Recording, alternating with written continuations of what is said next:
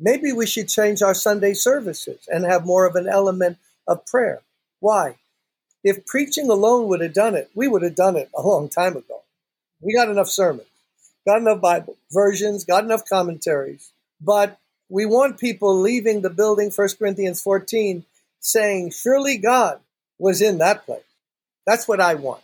If someone listening doesn't want that, you want, you know, church growth by the numbers, whatever. But I want people to encounter the Lord when they come to church. Welcome, my friend. This is the weekend edition of the Coaching for Pastors podcast.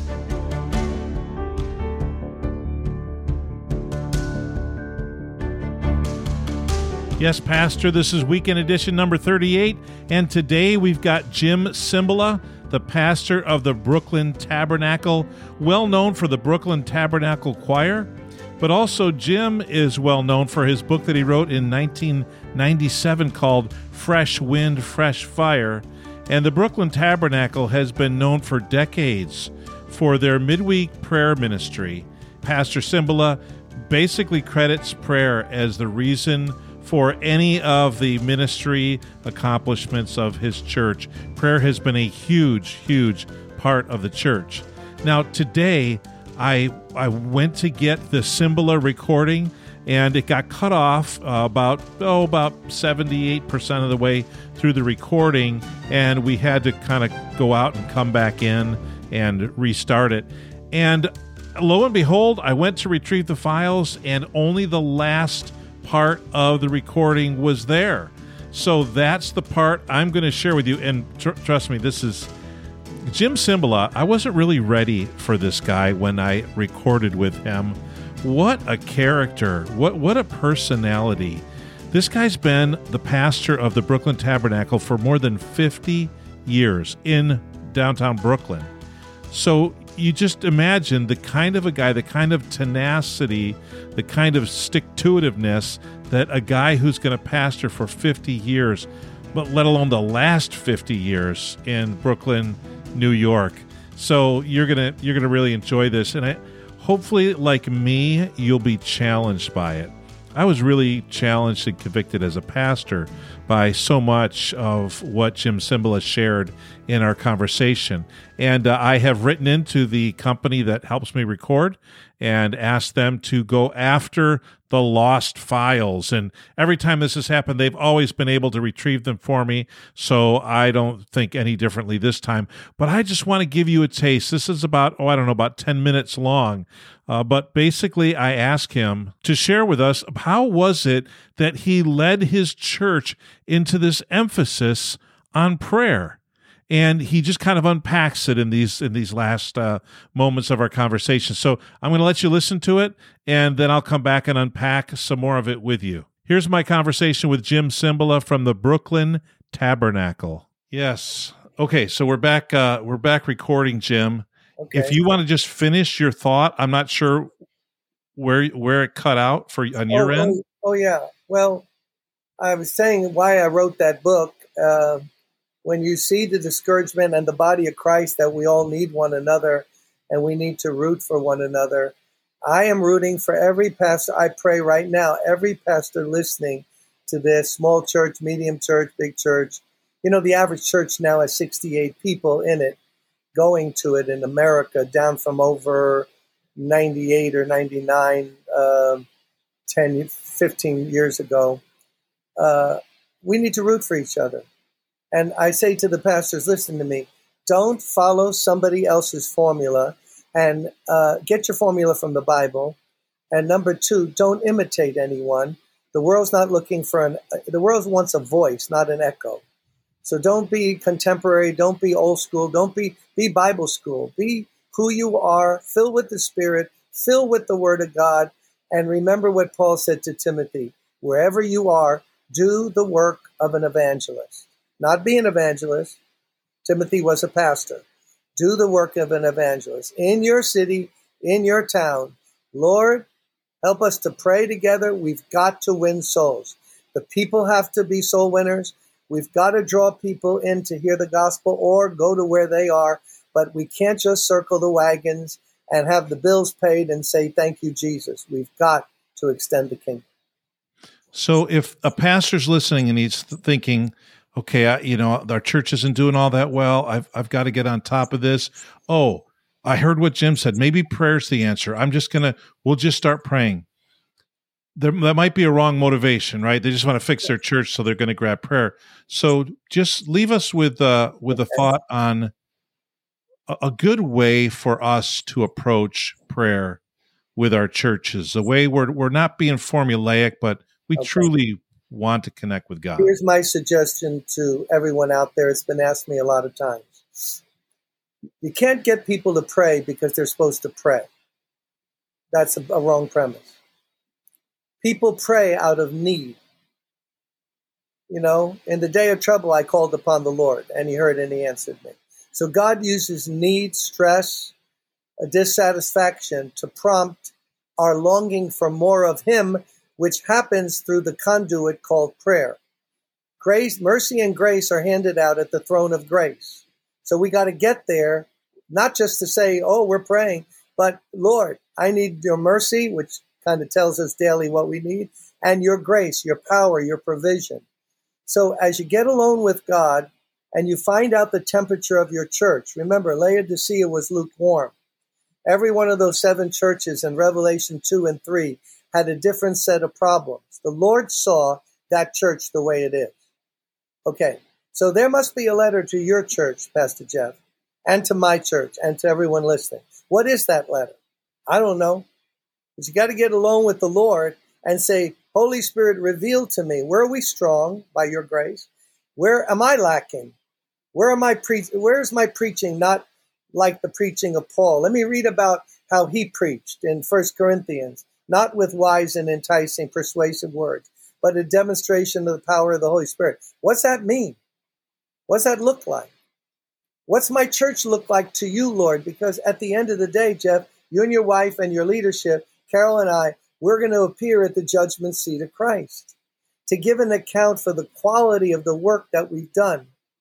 It won't be just we were faithful and held the fort, fort, but but the quality of that work as judged by Jesus. So it doesn't matter what our peers think. It doesn't matter how people think about the Brooklyn Tabernacle. It's what the Lord thinks about the Brooklyn Tabernacle. He's the one who's the Lord of the church. He purchased these people, it's his church, uh, by what he did on Calvary. So when we get revelation from the Word and working with the Spirit of where we are, that automatically should drive us to prayer maybe to a prayer meeting, which you don't have, but I suggest also to pray about this. Maybe we should change our Sunday services and have more of an element of prayer. Why? If preaching alone would have done it, we would have done it a long time ago. Yeah. We got enough sermons, got enough Bible versions, got enough commentaries. But we want people leaving the building, 1 Corinthians 14, saying, Surely God was in that place. That's what I want. If someone listening doesn't want that, you want, you know, church growth by the numbers, whatever. But I want people to encounter the Lord when they come to church through his word and by the spirit. So maybe change the Sunday service, get your deacons and more more spiritual people in the front and have an altar service where people can come for prayer for wayward children. I will venture to say if this Sunday I don't know you Pastor Jeff, and I don't know anyone who's watching. Just say this Sunday at the end all of you that have wayward children or grandchildren, who, if they die, you have no sense of confidence they will spend eternity with Christ. But you want to fight for them. You want to see Jesus recover stolen property. Come on up here and pray. Watch what happens. I don't even know you. Hmm. Watch what happens. Yeah. Because why? If they don't pray over wayward children, they're probably not even Christians. If you can't pray over a wayward child who's facing yeah. eternity without God, so that's it. It's our job to create need, show the promises of God, show what prayer can accomplish, i.e., what God can do. And then that begins to grow, faith begins to grow, spiritual momentum begins to happen. And then people say, not, oh, we got to pray, but praise God. We can pray. He's waiting to hear us at the throne of grace. He wants to help us. That's our job as leaders, like priests, like people. We've got to spend more time with the Lord, and then it'll catch with the people. Jim, thank you. You, those were words that I needed to hear, and I think we all, I think even you needed to hear them, right? I it's always good to rehearse I amen as I was speaking.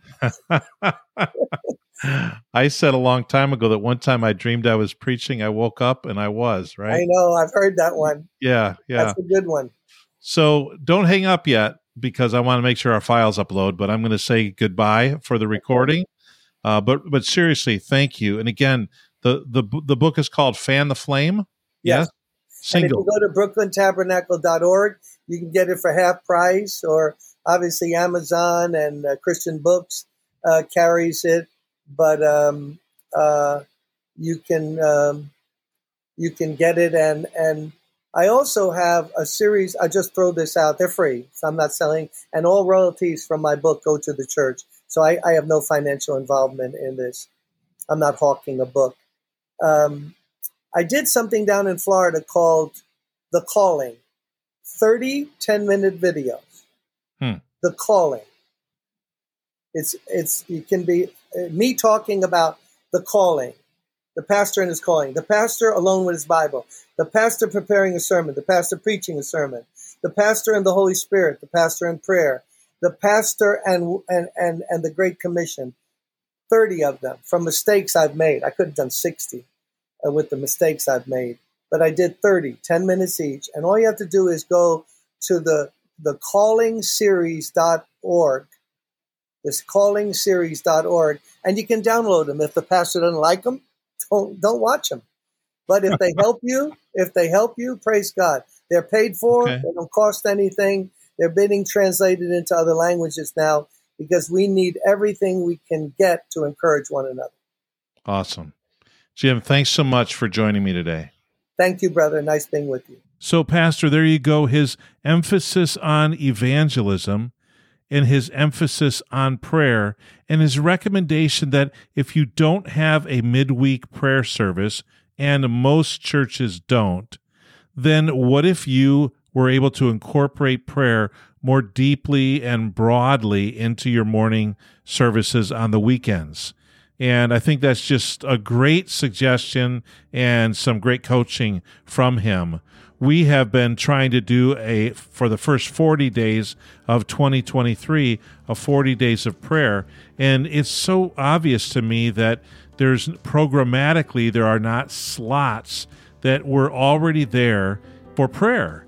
And I mean, we pray in our services, we pray in our in our staff meetings, we pray in our small groups, we pray in our ministry team meetings, but there's not times set aside specifically for prayer. And honestly, I feel like that's got to change. That's got to change. And the culture really isn't an excuse anymore.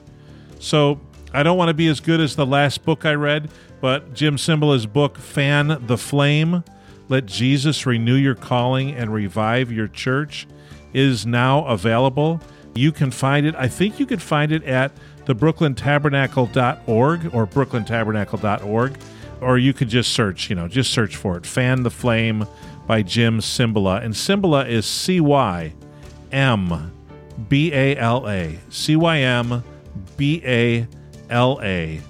And you'll find the book Fan the Flame, Let Jesus Renew Your Calling and Revive Your Church. Pastor, I hope that I can retrieve the lost files so that you can hear the first 40 minutes of this conversation, just rich and deep and uh, somewhat biographical in terms of Jim's ministry and the church, but also just just real inspirational and um, motivational too, and and some great coaching from him for us and our ministries. Pastor, I hope that you have a great week coming up. Enjoy your weekend, and I will see you on the next episode of the Coaching for Pastors podcast.